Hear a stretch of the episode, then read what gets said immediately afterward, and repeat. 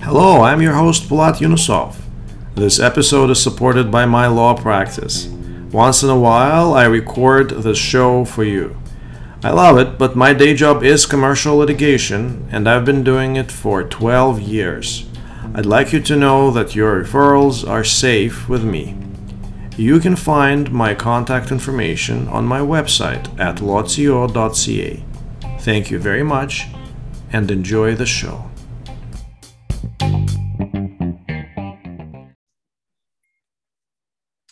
Hello, everyone. This is another episode of the Yunusov Question. And my special guest today is Michael Lubetsky, a litigation partner at Davies here in Toronto. Hello, Michael. Good morning, Bulat. How are you? I'm good. And I just want to start right straight away from a question that's been uh, bothering me uh, ever since I decided to interview you. Our mutual friend, Jason Gottlieb mm-hmm. of New York, uh, told me that you are the smartest person in the world. And you know, it's not like Jason it's, it's just kind a random. Say, but Jason has been known to exaggerate. well, I don't know. I mean, he is not. He is a very serious guy. He is one of the leading cryptocurrency litigators in North America. So, what what he must have some grain of truth there. So, what is what is it all about? I'm sure he was excluding himself uh, certainly as well. Um, I mean, Jason and I have been friends for many years. When we were we were an undergrad, uh, we were both uh, doing we both did competitive debating. That's how we know each other. Mm-hmm. And then after university, we both just separately ended up in Japan. So that's how we got to know each other even better, and we've just been friends for a long time. So where where in university? Which university did you guys meet in? Well, I went. It was in New Jersey. I went. I did my undergrad at Princeton, and Jason did his at Rutgers, which was just up the street. And we both were doing competitive debating. So every weekend there would be a tournament of some kind. And that's how we got to know each other. I see. And that was, uh, I guess, in early 90s, right? Uh, yep. How did you end up? Where are you originally from, US or Canada? Canada. No, I mean, I was born and raised in Canada, but I w- chose to, I chose to do my undergrad in the States. And it's kind of a funny reason why. I started my undergrad in engineering. And in Canada, if you do your bachelor's in engineering, you're basically doing five years of engineering and nothing but engineering. And I kind of wanted a more, you know, just I wanted to have a more, um, I wanted a chance to take more courses outside of engineering in the humanities and the arts and things like that. And that was more possible in the United States. And it was, um, that's sort of why I chose to go to the States for my undergrad. But there was kind of, it was probably a wise choice because in the end, I ended up switching out of engineering. I just decided, I realized after a couple of years that becoming a professional engineer wasn't for me. So, do you think the concept of liberal arts education is uh, an American concept? It doesn't really exist in Canada? Well, not, I, I wouldn't say it doesn't exist in Canada. I do think that Canadian higher education is much more pre-professional, pre-professional than um, Canadians have a more pre-professional attitude towards higher education than Americans do. So, you know, there is sort of Canadians tend to more expect that you go to university to learn uh, a skill or to learn a trade than Americans do. Mm-hmm. And uh, um, when, when you were when you were in Princeton, uh, you uh, said that you studied engineering and you also uh, studied other things, but I understand also that you're part of some clubs, some activities that had really interesting or strange names. For example, the American Whig uh, Cleo- Cliosophic Society. What was that all about? Yep, um, that was well. That's the um, Whig Clio is what we sort of called it colloquially. Uh, so Whig Clio was the it was an umbrella organization that included the Princeton debate team. And it was, um, it included the, um, the debate team, Model UN, um, the speakers forum, it organized public speakers. And so it was sort of an, orga- an umbrella organization for, um, for you know, pub- public speaking and uh, related activities. They had a mm-hmm. model Supreme Court as well, which was a lot of fun. Okay, and tell more about the debating that you did, uh, where where you met uh, Jason. Yeah, well, there was um, there are different types of competitive debate in the United States. And my information is not entirely current, but I can say sort of what it was like back then, is that you had you had um, two different sort of debate leagues that focused on prepared topics. So there would be one topic that they announced, the party, the teams would research it and they would argue both sides of the topic. Uh, we did parliamentary debate, which was extemporaneous. The topic would be announced and then you'd have 20 minutes to walk in and have a debate. So Princeton did parliamentary debate and that's what the Rutgers team, Rutgers I think maybe had several different teams, but Jason was on their parliamentary debate team. So that's, and that's what we, that's the, that's the style that we did. Mm -hmm. And there would be tournaments basically every Friday and Saturday. Parliamentary debate in America was at the time focused mostly on the East Coast. So, and there were lots of different tournaments. I mean, Harvard, Yale, Princeton, Penn, I mean, Rutgers, Cornell, I mean, Brandeis, every week, um, UVA, every weekend there'd be a different tournament. And so we would travel to them and, and debate. And then something happened after you got your undergraduate degree, after you graduated from Princeton, there was a, a gap. And uh, tell tell more a gap in your education. Uh, you uh, didn't go to law school until uh, ten years later, correct? Correct. Yes. The um, I normalize normalize the gap for us. So, what is the gap all about? The gap. Well, simple explanation is you know I graduated from Princeton in '93 um, I had really, really big student debts, and that's the price of doing your education in the United States. And I wasn't really sure what I wanted to do. That's the thing. Um, I wanted to.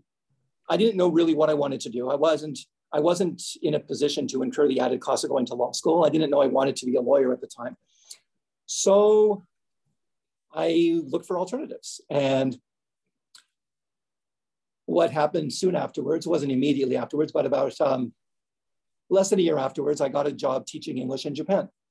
So, you know, flew to Japan. I worked for one of the schools there, and I did that for, I did that for several years, and and that was actually very, and that's like I said, that's that's where I met Jason. Jason was in Japan. He wasn't there teaching English. He was there working for a company, and what happened then? I mean, after a couple of years in Japan, I kind of realized that I didn't want to be teaching English for the rest of my life.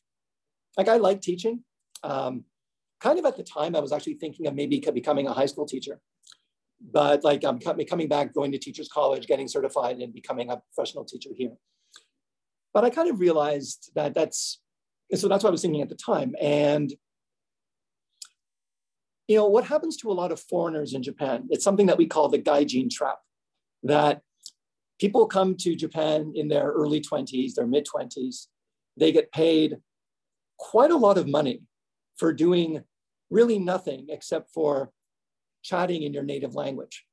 You know, that's what a lot of the foreign English teachers tend to do is that you're being hired there really like every Japanese person studies English for six years. Like they have a base. They just need native speakers to interact with and to practice with. And that's largely what the foreign teachers do. And so what happens to a lot of foreigners in Japan is that they do this for several years. They get paid lots and lots of money for chattering in their native language. And you know, they turn 30, they're whatever, and they decide they want to come home. And they sort of start filling out a resume and they kind of realize that they're qualified to do absolutely nothing except for chattering in their native language. And you know, no one on this side of the Pacific is going to be paying you, you know, whatever you would make, $70,000, $100,000 a year to do that, unless perhaps if you're a member of parliament. So, I mean, what are you going, what do you do? So what happens to a lot of foreigners in that situation is they just decide to remain in Japan and they just become the English teacher for the rest of their lives, which isn't, which don't get me wrong, is not a bad life. I mean, Japan is a great country. It's a great place to live, great people there. But, you know, that's not what I wanted for myself.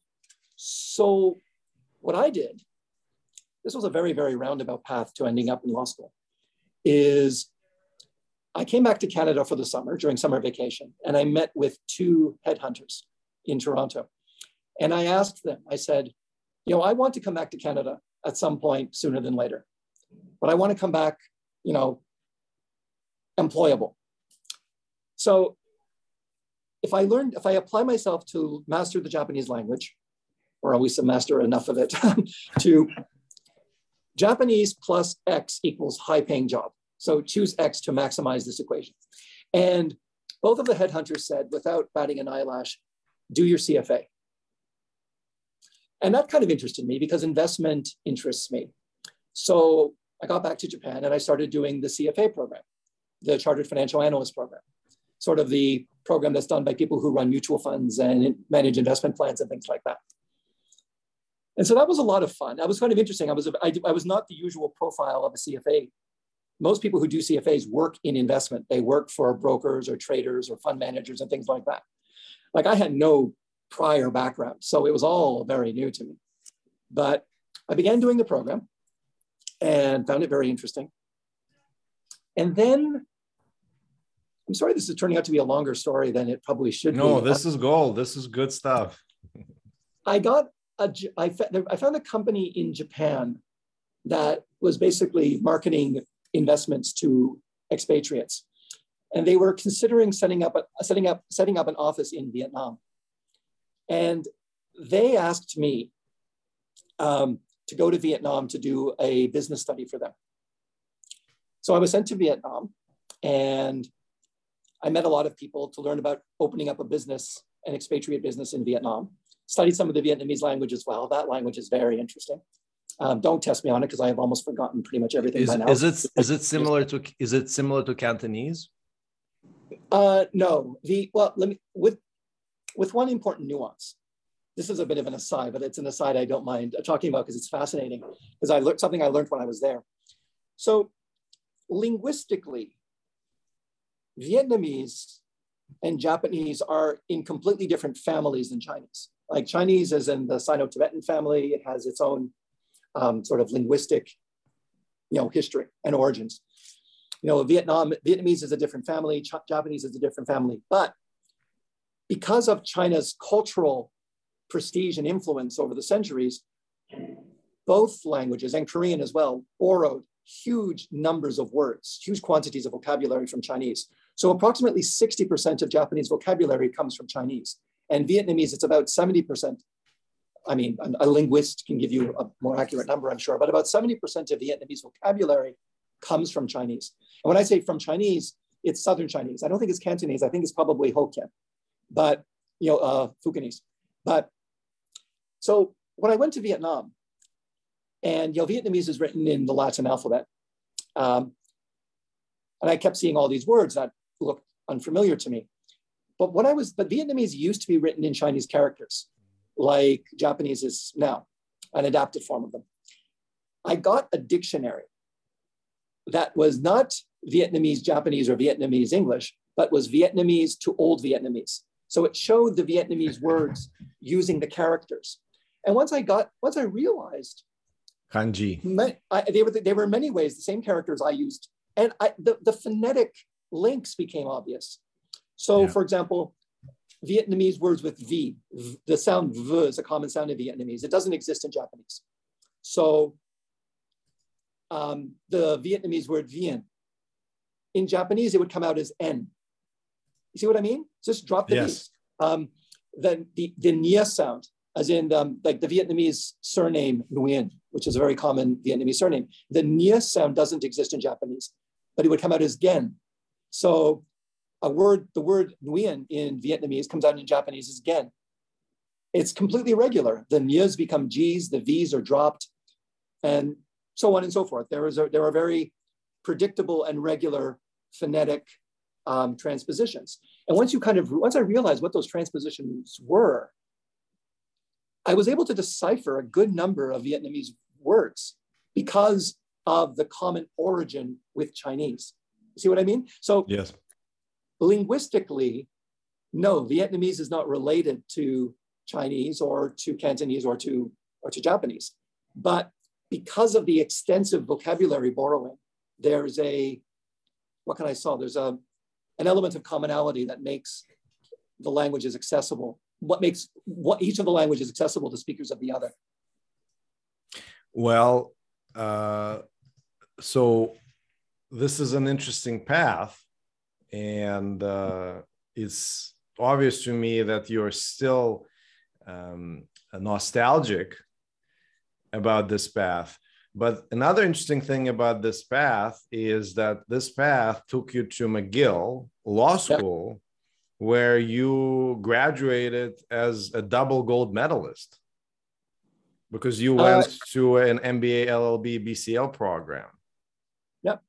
Um, so how yeah. do you? So what is it? What is? Yeah, explain. Well, um, there's the joint. That's kind of how it's. This is sort of finishing the story. Is that when I was in Vietnam, I met a lot of diplomats. That was part of my task. I met a lot of trade commissioners from Japan, from Canada, America, to talk about what support was available to foreign businesses. And I kind of thought to myself that what these diplomats do is more interesting than what I was doing. So I returned to Japan and I sat the exam for the Canadian Foreign Service. Mm. And this was actually very funny because most people in Canada join the diplomatic service because they want to travel and see the world. I applied to join the diplomatic service because I wanted to return to Canada. it's, again, it's a very circuitous route. Um, so I was accepted into the diplomatic service. And I asked to be a trade commissioner because actually that's the work I thought, those are the guys I met in Vietnam, and I thought their work was really interesting. In Canada, when you join the diplomatic service, I don't know if this is still the case. Like I said, this was about 20 years ago, but at the time, you would be assigned to one of four divisions. And it was very difficult to move from one division to the other. And the division I was assigned to was immigration. So I became an, I was a visa officer. And I, no, I noticed that when I searched you on. Yeah. So yes, my earliest case on CanLII was one before I went to law school. I, you know, I refused visas to some people, and they, you know, I, there was a judicial review. That was my kind of first exposure to the federal court system. The, um, and I might add that the court agreed with me. Um, yes. The, but yeah, the, um, so that mean, don't get me wrong, immigration was very interesting work. Like I had my language training, I did a year in headquarters, then I was sent to Haiti for two years, where I was doing visa officer work in both Haiti and the Dominican Republic. And you speak Haitian Creole. I, it's rusty, but yes. Um, Creole's a, yeah, Creole is a very interesting language and a lot of fun to learn. I was doing, I could do, I, I could speak fairly well by the time I was done. I was doing my immigrant interviews mostly in Creole.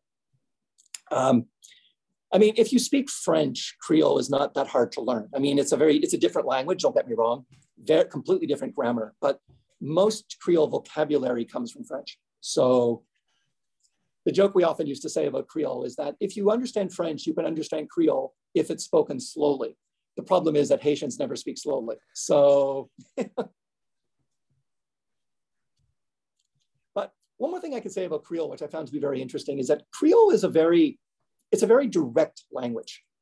Like, you know, there's no passive voice in Creole. It's a, you know, you, the, it's just the type of language that you want to express something. It's typically comes out in a very direct way. And I often found that when I was doing my immigrant interviews, that, you know, if I could understand everything without any difficulty what was being said, it was a strong indi- indicator to me that the person was being truthful with me. That when someone tries to get, when you try to get evasive in Creole, it's hard to be evasive in Creole because the language just isn't set up for it. And so when you're trying to be evasive in Creole, it comes across as sort of babble. Now, when I was doing an interview, if I couldn't understand what the person was saying, I couldn't continue that. I have to understand what the person is telling me. If I could, if I stopped understanding them, I would ask for an interpreter to come in. And that was always a sign. If I ever had to call for the interpreter, it was a sign that the interview was not going well. because not always, but very often, if I wasn't following what was going on, it was because the person I was interviewing was becoming evasive and circumlocuting and trying to dodge the points in ways that sort of became confusing to me. Yeah, this is very interesting to me as a litigator uh, Uh, on the topic of credibility and assessing credibility. Well, that's what immigration like. That's a lot of what immigration work is. I mean, is is assessing credibility, and this was always. This is sort of my reflection of work as a visa officer is that a challenge you have sort of psychologically being an immigration officer is that most of your time, and let me be very careful with what I'm saying here, most of your time is spent on dealing with what might, one might call the problem cases, as in cases where there are serious credibility problems. I am not saying, let me be very clear on this, I'm not saying that most of the applicants have credibility problems. It's just that you can deal with them relatively quickly. I mean, I have a file where the documents are all in order, the story makes sense. Maybe someone immigrated to Canada previously, he wants to bring, you know, their spouse and their children. Um, the spouse and, ch and, child, they, they were declared in the initial visa application, in the, um, in the sponsor's application, declared their existence, their identities were checked at the time, the identity documents and all are all in order. Like I, I can visa that family without interview. Like I look at the file, this is, I don't know, depending on the case, of course, but this may be a 10 minute review process. Okay, okay, okay, send for the medical exam. I mean, so that's easy. Where, but where I, uh, a, a file is dubious, like it's really not open to me, especially in immigrant visas, for me just to look at a file and say, no, forget it. I mean, there's procedural fairness. I can't refuse an immigrant visa without giving the applicant a chance to come and explain themselves and to, you know, if I have doubts, they have an, uh, to give them an opportunity to explain to me why I might be wrong. So it's the problem cases that I would convene to interview. I would ask them lots of questions. I would have to challenge them. But you see what I mean? But it's self-selected. And those are the files that take up, and I have to document everything. So if I'm going to refuse them, I need to document in detail what the issues are and document the fact that I have explained to them what the issues are and have given them a chance to explain themselves to try to convince me to change my mind, which sometimes, of course, I did, depending on the explanations. Um, which, and sometimes I did not. So all that to say is that this is where the problem is. You spend most of your time dealing with applicants with credibility problems. And you know, it can leave you, it can leave you very jaded. It can make you very, feel very, very cynical about immigration work in general. And I don't know, that's kind of why I kind of, I didn't want like, to spend the rest, of my, I didn't want to spend the rest of my life doing visa, visa work either. Well, litigation can leave you very jaded about people or transactions.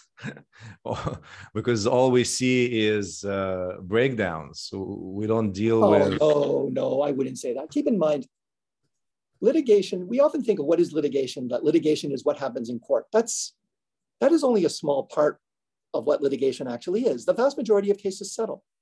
And they settle for a reason, is that, you know, when parties start a case, they're, you know, the plaintiff is wants this and the defendant is willing to give that. And then you have the process, you gather documents, you have examinations, and you you learn more about the strengths and weaknesses of your case, and you learn more about the strengths and weaknesses of the other case. And that process tends to bring the parties closer together. And then you end up, you know, you have your pretrial, you have your settlement conferences and that. I mean, most, I get, in many ways, it's the only the most pathological disputes that end up in front of a judge in the first place. And yes, and that's necessary sometimes. But, um, you know, I, the job of a litigation counsel is not just to show up in court, bash the other side's witnesses, make a brilliant argument, and come out entirely successful. I mean, that does happen, and we're always, you know, it happens sometimes, and when and we and good later good litigators have to be able to do that. But that's not really what takes up most of the time of a litigator. Certainly not what takes up most of my time, and especially not in a tax space, not doing tax litigation. So you said that most cases settle. It's uh, of course true about civil litigation. Is it uh, true about tax litigation? You always litigate against the same party, yep. the government, the CRA. You know, Department of Justice lawyers are on the other side. It's similar to criminal litigation in that respect. You always litigate against the government. Do all, all, or I'm sorry, do most uh, tax litigation files settle as well, just like civil litigation files? well, keep in mind, define, in my experience, actually, let me, I'll say, I'll answer the question, but I must give a bit of nuance that the types of cases that I do, being at Davies, are not necessarily representative of the vast majority of tax litigation files. I mean, keep in mind, let me make two nuances here. when we say tax litigation, what stage are we referring to? Because the word tax litigation can is also used more broadly to include all forms of tax dispute resolution. So it includes dealing with auditors at CRA, CRA auditors at the audit stage, CRA or their provincial counterparts. Then after the audit, you have the whole objection phase, which is, you know, with the appeals division of the CRA. And only after that, if you don't get a resolution at the objection phase, do you, do you then go to tax court? So you already, even before you even get to the door of the tax court, you've had two important opportunities to come to a settlement or to come to some resolution, first with the auditors, then with the appeals division. Right. So then we end up in uh, when we end up in tax court. The, the majority of cases in tax court, like a third of all litigants in the tax court, last time I checked, I don't know the exact number today, but are people who are self-represented, like they're individuals showing up without even counsel, dealing with, you know, for them certainly material amounts, but for the standards of, you know, for a big, for by standards of a big corporation, not amounts which are not very large. I mean, so all that to say, um, do most cases settle? The, in my experience, I've had very few of the disputes that I have handled with the Canada Revenue Agency actually proceed to a verdict in the tax court. You can even see on CanLII how many reported decisions from the tax court there are with my name on it. There, there aren't that many because a lot of the cases I, most of the cases I've been involved with have, have settled either with the auditors or with the appeals division or before the court in the context of a settlement conference, for example, or through negotiation. So you talked about you mentioned Davies in this context, and you, you talked about Davies, the Davies scale. I'm really curious about Davies. Uh, it's a great firm. Uh, we had another Davies partner on the show, Chantel Shea, um, a few months ago. She's also a litigator. Davies started originally as a blue chip transactional firm. I don't think it was really a litigation. I don't think it had a big litigation or significant litigation component in the beginning. Can you talk a little bit about how Davies developed its litigation department over the years and really turned it into something that people uh, characterize as a bed the farm litigation uh, group? Oh, I um, forgive me, but I think you're missing a very. Your history is omitting something very important. That the the firm's full name is Davies Ward Phillips and Vineberg. Davies Ward the Davies Ward piece was from Davies Ward and Beck, which was a Toronto firm that was founded in 1961. Phillips and Vineberg was a Montreal firm that was founded in 1895. Uh, Phillips and Vineberg has been around for a very long time and was for you know for many years, you know, very much an institution in the Montreal legal community. Um, and Phillips and Vineberg has always had, you know, a, a well-known litigation practice. I mean, you can are, are. The, so I kind of beg to differ with the, with the characterization you just made. Um, the, and Phillips and Vineberg, I can speak more because I, I started in Montreal. I transferred to our Toronto office 77 years ago, but I was, um, I did my articling in our Montreal office and that's kind of where I was raised within Davies. The, you know, Phillips and Vineberg was, you know, it was a full service law firm that did, you know, litigation, corporate services and so forth. I mean, one of the claims to fame of Phillips and Vineberg was that it was the firm of Jews and Francophones at a time when the big blue chip firms would not hire Jews or Francophones. And Phillips and Vineberg's claim to fame was also was the firm of Annie Langstaff, who you may or may not have heard of. Annie Langstaff was the first woman to graduate from law school in Quebec, and she attempted to get called to the bar. Alas, unsuccessfully, because women at the time were not allowed to be called to the bar. It was our firm's one of in our Quebec? firms found in, in Quebec. Quebec. In wow. Quebec, Quebec. What year was, was that? Uh, well, I, I, don't know the exact year. Um, I can check that. It was our firm's founder, one of our firm's founders, Sam Jacobs, who represented Annie Langstaff in her lawsuit against the Quebec bar to for her to be called to the bar. Alas, unsuccessfully, he lost that lawsuit. The decision is now quite infamous. Um, the but in the end, Annie Langstaff spent her whole career with Phillips and Vineberg doing the work that today we would call the work of a paralegal. So, you know, that's sort of the, you want to talk about the, the history of Davies and the institutional lore of Davies. I think you have to be looking at the Phillips and Vineberg piece for, you know, the complete story, which I think reveals that the firm has a history that's much more than that of simply a transactional law firm. Yes, I definitely didn't know that. This is really great material. And I think we all need to know more about the history of the great firms. We all uh, talk about them. They are household names uh, in the legal community, but do we really know uh, where they come from or those great pages from their history? No, I didn't know that at all.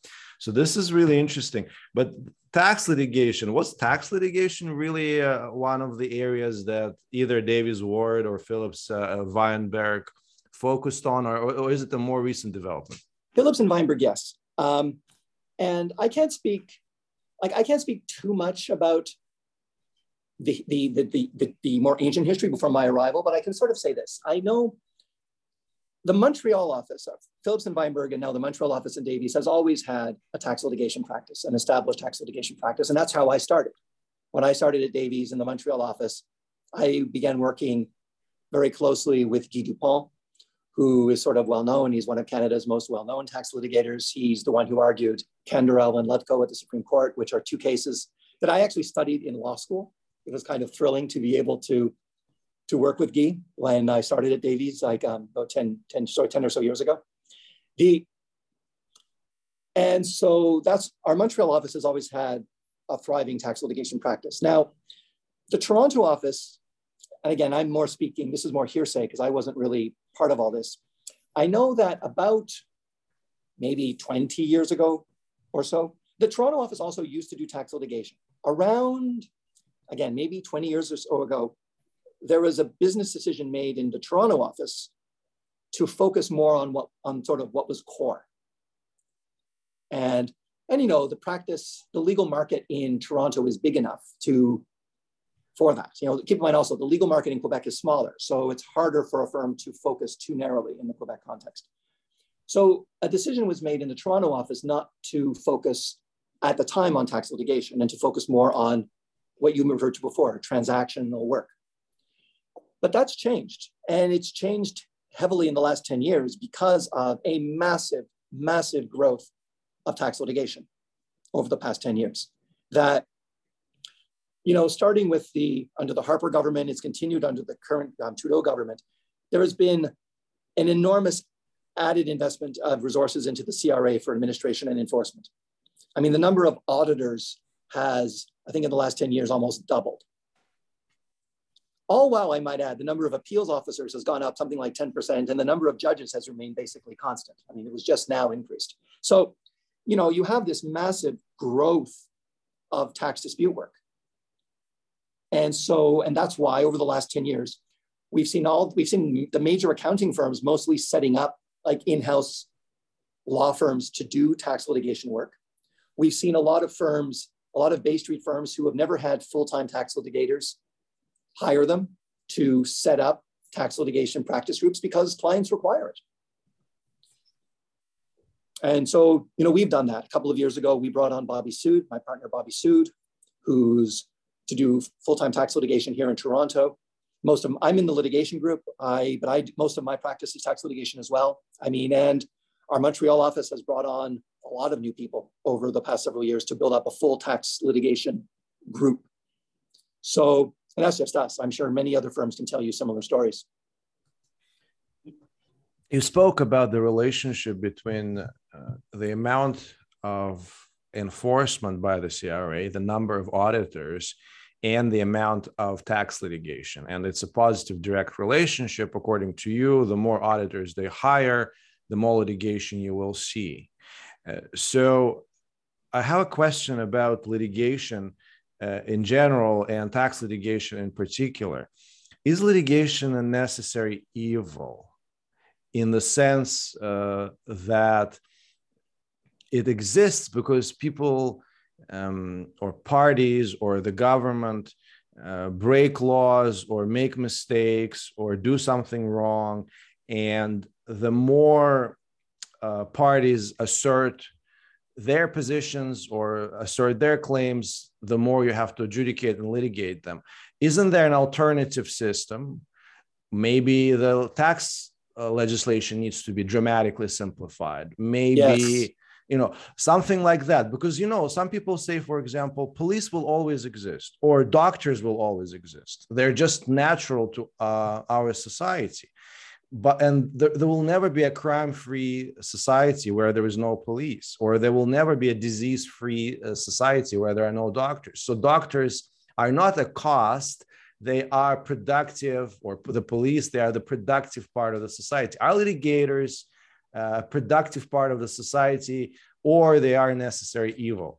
Use the tax litigation example. Well, I mean, no listen there's on the end of the day there's there's let me there's several different layers to that question i mean as long as you have government officials you know saying to people entering into people's places of business and saying i don't think you've paid the right amount of tax you need to pay more you're going to need to have a process if the taxpayer says, well, excuse me, but no, you're wrong. I don't think I have to pay more. And there needs to be a process to resolve those disputes. And there, that process needs to be, and the importance of having the courts is to have a process which is not just an arm of the minister. I mean, that's the thing. Like, if you have a system where the minister sends in, you know, auditors to say you owe X amount of tax, and if you don't agree, well, you can appeal to another one of the minister's officials. I mean, is that really a fair way of resolving that situation. That's exactly why first it was the tax board and now it's the tax board of Canada was created to be a body separate from the minister, separate from the CRA to resolve those disputes between the taxpayer and the minister over how much tax is owed. Um, that's inevitable. Now, in terms of complexity, this is the bigger issue. And this is, to my mind, a source of endless problems. You know, the original Income Tax Act, when it was enacted in 1917, was a booklet of about eight pages. You see this book here. This is the most recent edition of the Annotated Income Tax Act. This, doc, this book has about 2,500 pages. And look, this is just volume two. So, I mean, you have this piece of legislation which is extremely long, extremely complex, that is very difficult for someone even with legal training to read and interpret. And you have now in the CRA, the CRA has about 40,000 employees who are invested with extremely vast powers to enforce this legislation that the auditors can show up at your place of business, rifle through your books and records without warrant, they can send demands for information to your creditors, to your employees, to your banks, to anybody really. That may be expansive and repetitive and disruptive. They can issue then assessment saying you owed X amount of money of tax, which are those assessments are presumed to be valid and binding unless you prove them wrong. The burden is on you. And in order to collect on those assessments, there are extremely vast powers. They can put liens upon your, they can garnish your bank accounts put liens upon your home and other property. So, you know, the, the, the CRA is invested with these extremely vast powers to enforce a piece of legislation which is incomprehensible. So you can imagine that creates a lot of problems. There is an enormous, an enormous cost to complexity, which is never taken into account in any kind of discussion of the fiscal system in Canada. And let me give, I can give two examples that I think illustrate the point really well. Um, the small business deduction. You know, the fact that small businesses get access to a preferential tax rate on the first half million dollars of income. You know, everybody, every politician loves the small business deduction. Everybody likes small business. And every politician says, let's give small business people a break. We have this deduction. It's been around for a very long time or some variant of it. And I don't question the concept. But how does that work in reality? if you're going to give a tax incentive to small business, and if you have a small business, well, when your business starts to grow, you you eventually become a big business and you want to keep collecting these benefits. So what people, what business people would do is they would set up multiple corporations to try to multiply access to the credit. Well, this was found to be not wrongly problematic. So there were, and we're talking, this is a long time ago. There were mechanisms put in place to prevent that from happening. And so taxpayers would say, well, fine, I'm not going to set up multiple corporations. I'll have my brother in law do it, or I'll have my spouse do it. So then we have further measures in the Income Tax Act. So now we have a whole regime in the Act, the associated company rules, that are longer than the entire Income Tax Act was when it was first enacted. And I have had a case, I had an actual case. I represented a builder, a home builder here in Toronto. He claimed the small business deduction. By all evidence, he was entitled to it. And the auditor said, no, because you have a brother in law out in Vancouver, apparently, who had some business of his own, and he claimed the deduction. And so that's not allowed. My client didn't even know about it. He had nothing to do with his brother's in law's business in Vancouver. I mean, this is what you have. And I, and let me, and let me come kind of the punchline to this analysis is, is there any evidence, and I'm not, I'm not offering a view on this, but I'm asking the question. What evidence is there that having the small business deduction actually supports small business? Like, does it? You businesses only pay on their profits. So you can you can make an argument. Yes, the small business deduction allows more money to small business to grow and expand their businesses, but you know those investments to grow and expand the businesses can be deductible anyway. So again, I'm asking the question. If you had someone on your podcast from the Canadian Federation of Independent Business, I'm sure they would have views on the subject, and that might be more well informed than mine. But my point is, is that analysis there?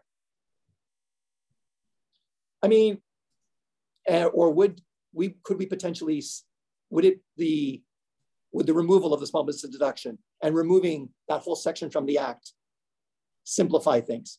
Would it prevent disputes with the minister over that would reduce the number of disputes with the minister over the small business deduction?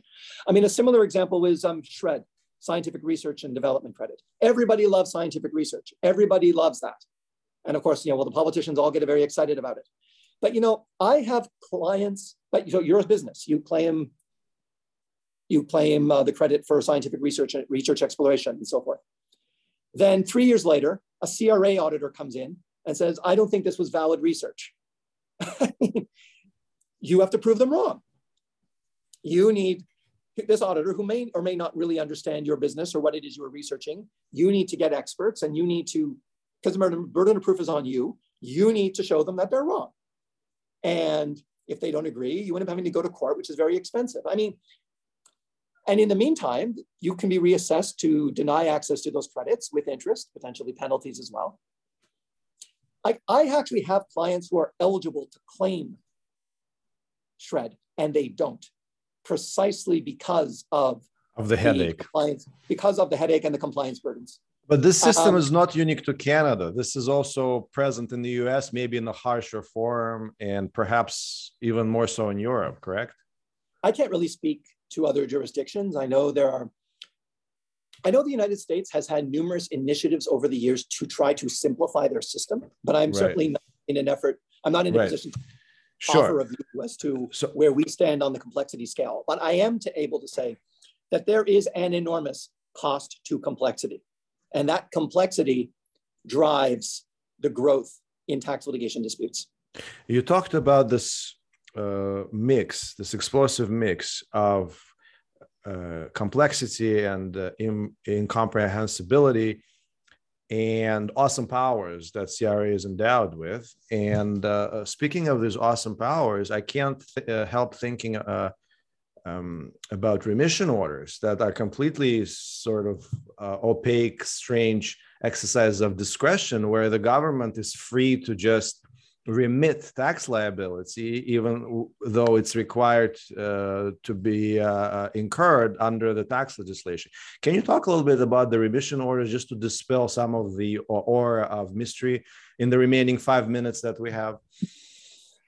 Well, okay, remission orders are provided for not in the Income Tax Act, they're in the Financial Administration Act. And they allow the cabinet, so it's not the minister, it's the actually, this has to be approved by cabinet to basically cancel taxes that are owing or to refund taxes that have been paid. Um, it's intended to be, it's intended to be used exceptionally because, you know, people are and you, you can kind of vaguely understand why. Like, why should the government we everybody has to pay their taxes. The income, everyone has the burden. So why should, you know, some people be excused from that when other people have to pay?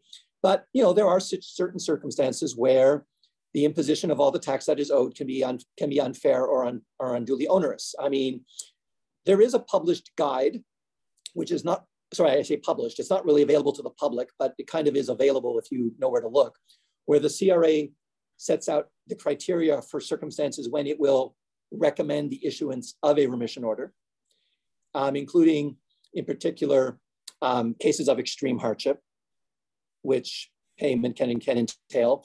Um,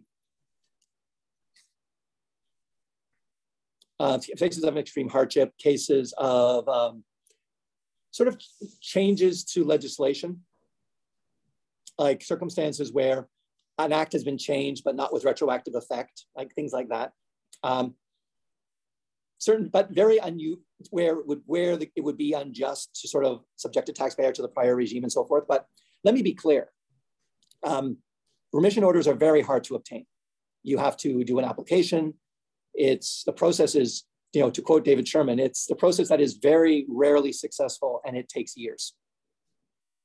Um, what is interesting is that up until just like 2020, in theory, if you ask for a remission order and I say the CRA, the CRA make, doesn't actually give the remission order, but they'll issue the recommendation um, to cabinet.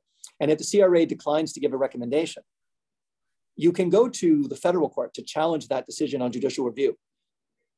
In 2020, for the first time ever, a litigant was successful. I was actually, it was, it was quite remarkable actually, because up until that decision, no challenge to a CRA refusal to recommend a remission order had ever succeeded. But in the, the Monkreich decision, a litigant was successful for the first time, which was very interesting and potentially a game changer.